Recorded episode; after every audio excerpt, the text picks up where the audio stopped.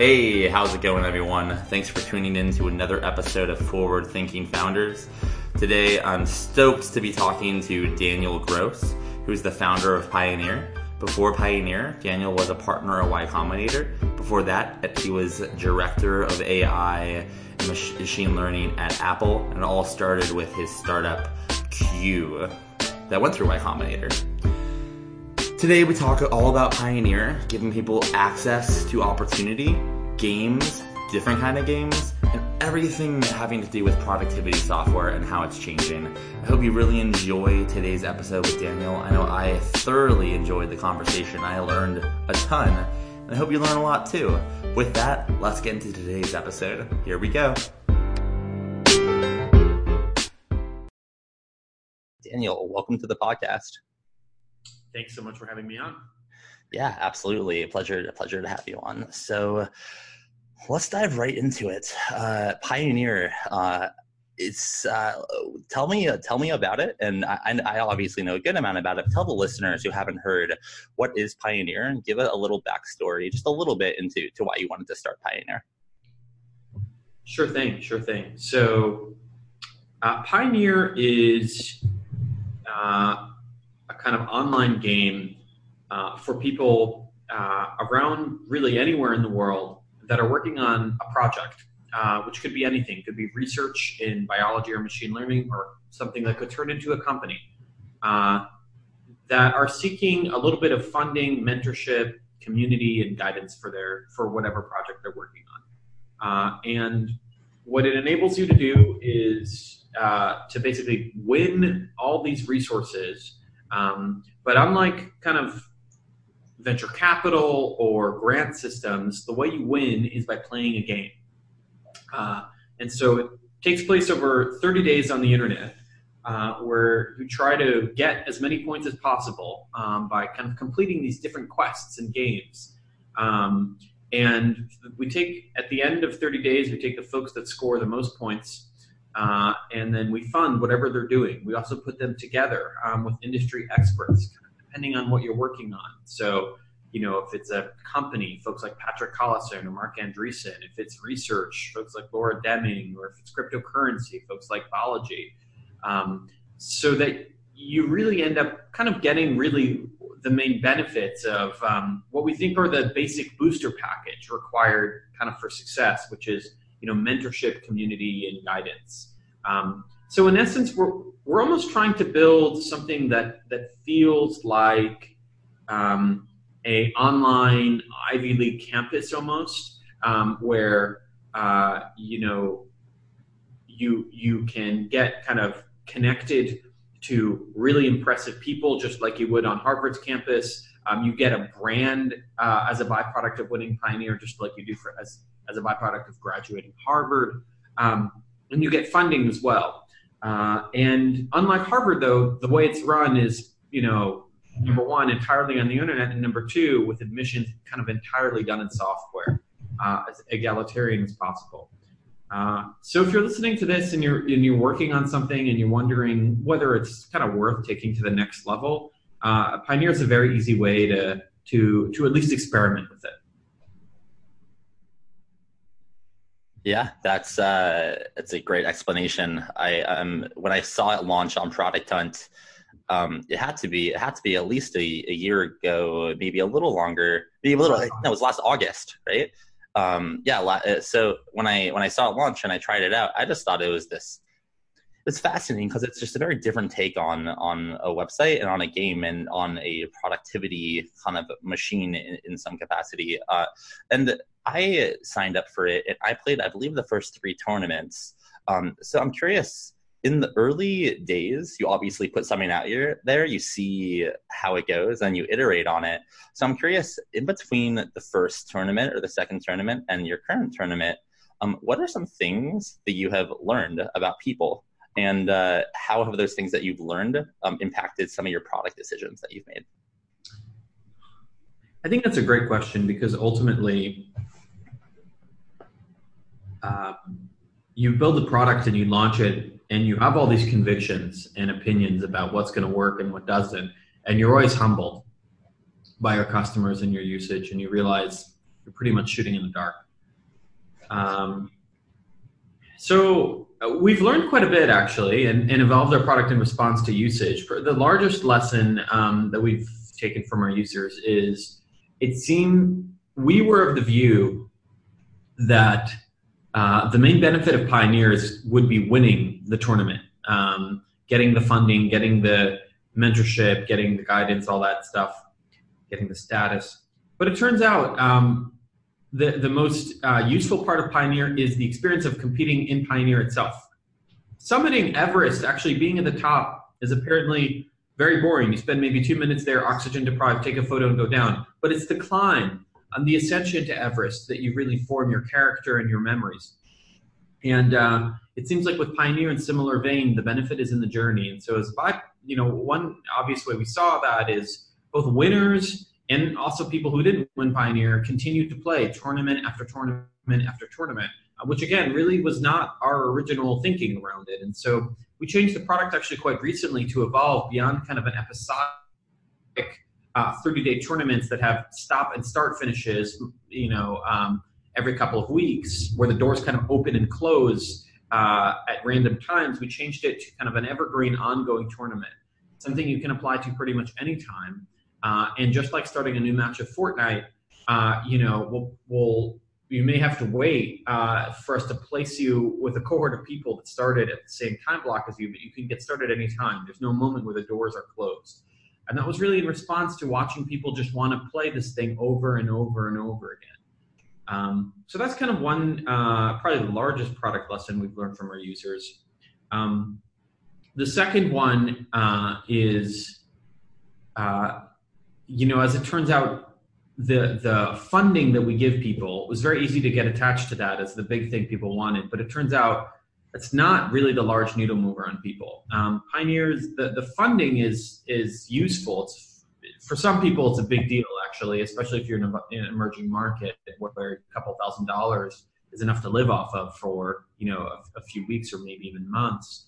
Um, but the real thing we give people is almost the radicalization that their project is worthwhile.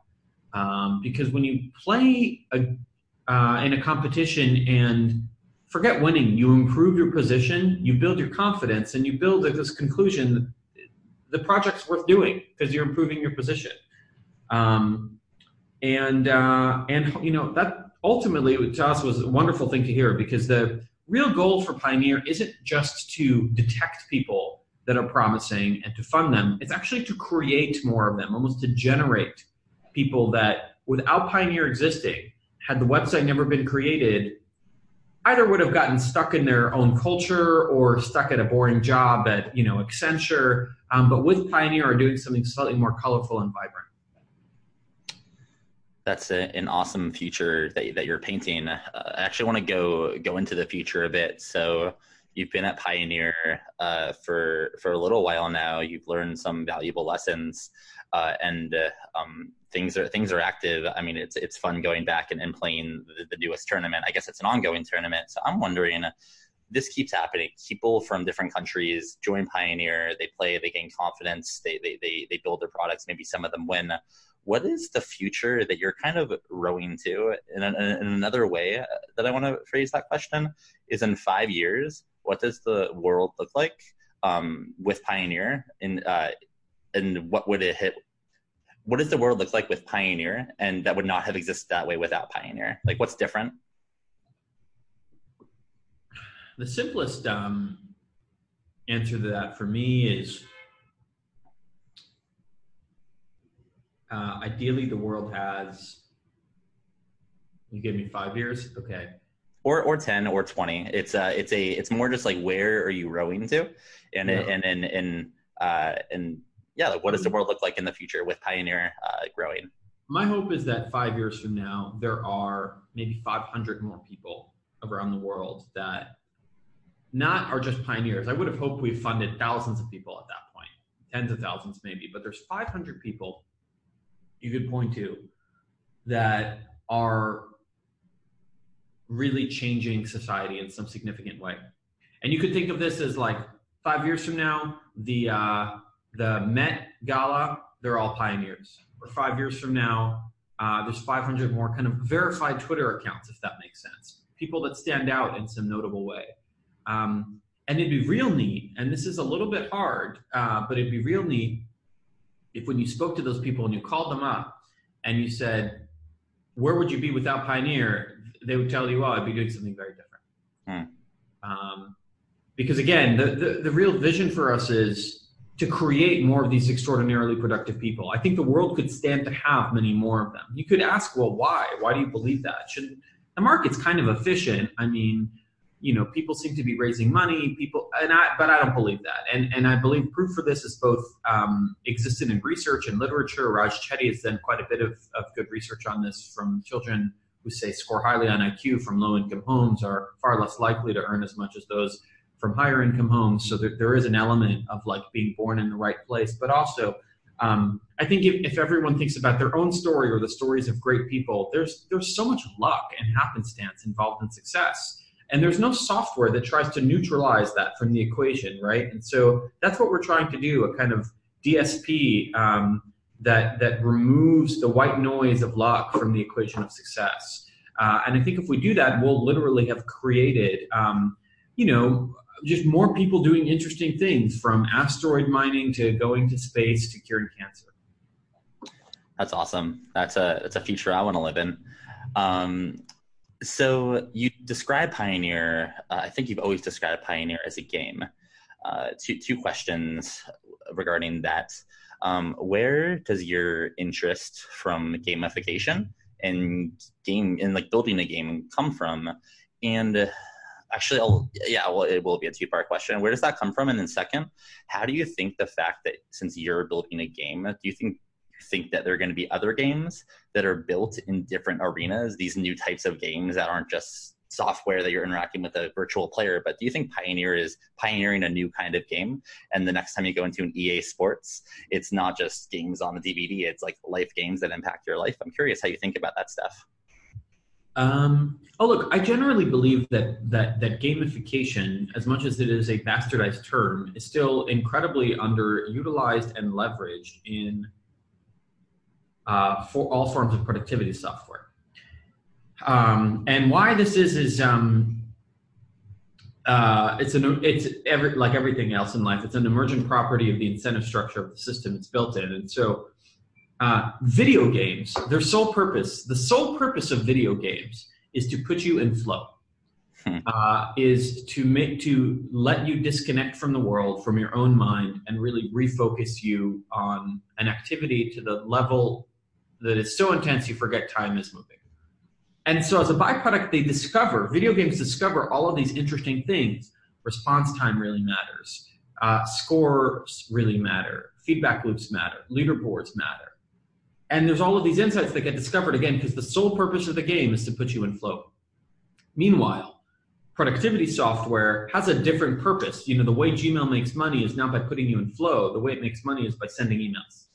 So it, it does everything does in general the bare minimum it needs to do in order to succeed uh, in the environment that it's in. We built just enough muscle to be able to carry our bodies on Earth's gravity, unless you like work out and subject it to more weight.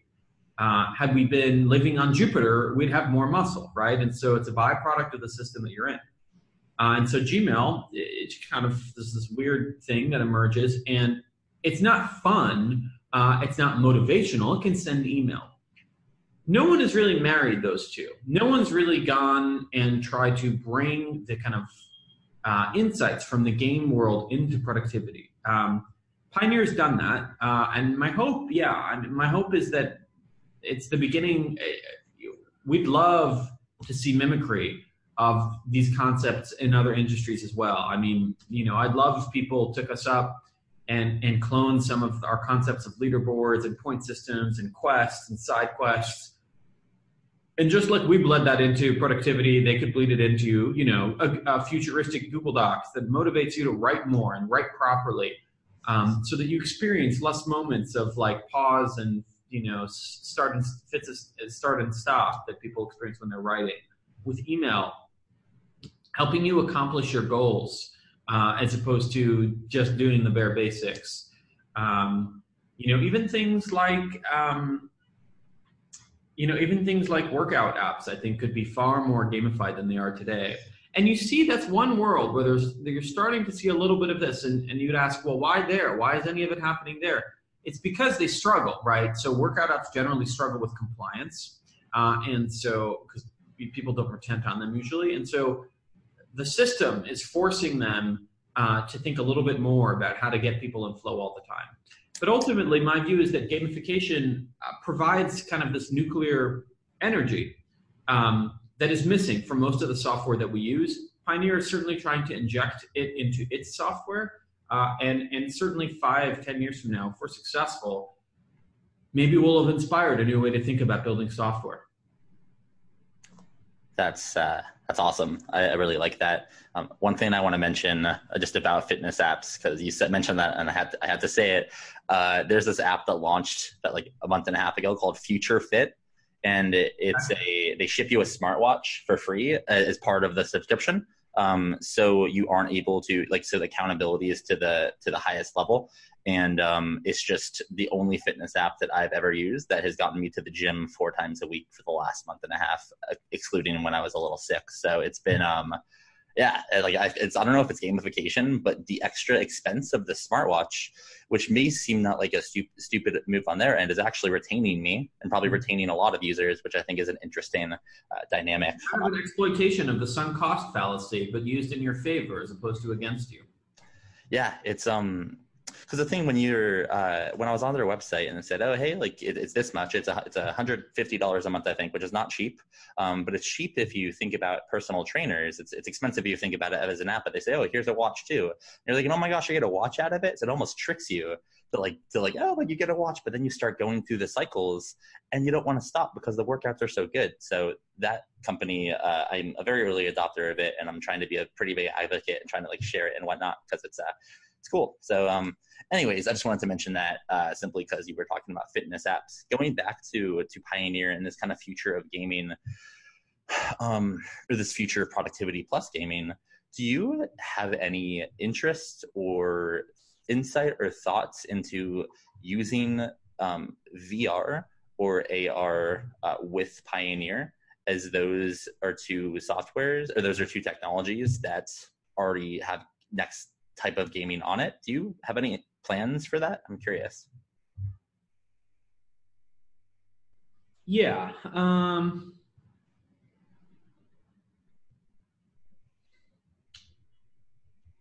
you know, when you start a company, the default is failure. Um, and one thing I think first time founders do quite a bit is there's so much novelty in the world. They try, and there's so many interesting things to think about. Um, in an attempt to reduce odds of failure and increase the the chances of potentially having a successful outcome, they try to like actually uh, load up on on their backs, on their already broken backs, mm. so many new things. Um, uh, in, in, an attempt to make themselves successful, not realizing that that is just increasing the already infinitesimal odds they have of success. So a, a, classic example you see of this is management structures and hierarchies. Occasionally, first-time founders will start companies and they'll get very focused on holacracies. Well, there'll be no management structure. Everyone reports to everyone. I read in a blog post that that works for Valve, the gaming company, so it's going to work for us. It feels much more egalitarian, but it's bad uh, and there's a reason pretty much everything from you know Napoleon's army to Apple has structure today. Uh, it just works when you have a certain scale of people. And in similar vein, I think we can we have a, a, very limited, and all companies have a very limited number of what you could call frontier bets we can place. Things where we can say we're doing something big and different and weird here. And our frontier bet is already we're over like encumbered with psychology, psychometrics, gamification, uh, global funding models, uh, you know, uh, optionality added funding structures, potentially income share agreements. Uh, we can encumber ourselves with AR and VR too. Um, that being said, I think AR and VR show a lot of promise, and my hope is that tools will get built potentially by pioneers in the AR and VR world uh, that we could potentially leverage and use, but we can't do it in house.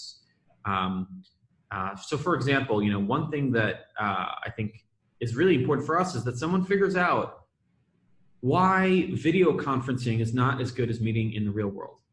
Um, because it, it's not. It's not. It's it's certainly better than trading emails, but it's not as good as the real world. No one seems to know why. I have never gotten a satisfying answer about it. Um, and maybe with a VR headset, it's just like you develop the same bonding as you do in the real world. Now, for Pioneer, that's a giant deal because that means um, pioneers can really interact with each other, befriend one another, build community, build brand, build network, as if they were physically in the same place, which they can't do today. Um, but we're not going to build that in house. We'll gladly fund a pioneer to do it, but we won't do it in house. And so I think VR and, and AR and a lot of other things like cryptocurrency and uh, embryo selection and all these things will change the world. We in house can only work on the engine that finds and prospects promising people and invest in those projects. I don't think we have the right or honestly ability to focus on making you know an iPad and an iPhone at the same time.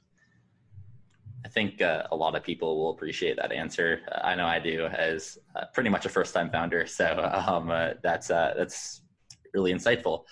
Uh, a couple other questions for you, and then and then the final question that I always ask. So you mentioned um, you mentioned that just earlier in this podcast that you're in a way building like kind of like a, a Harvard Harvard like alumni network, kind of like a school in a way.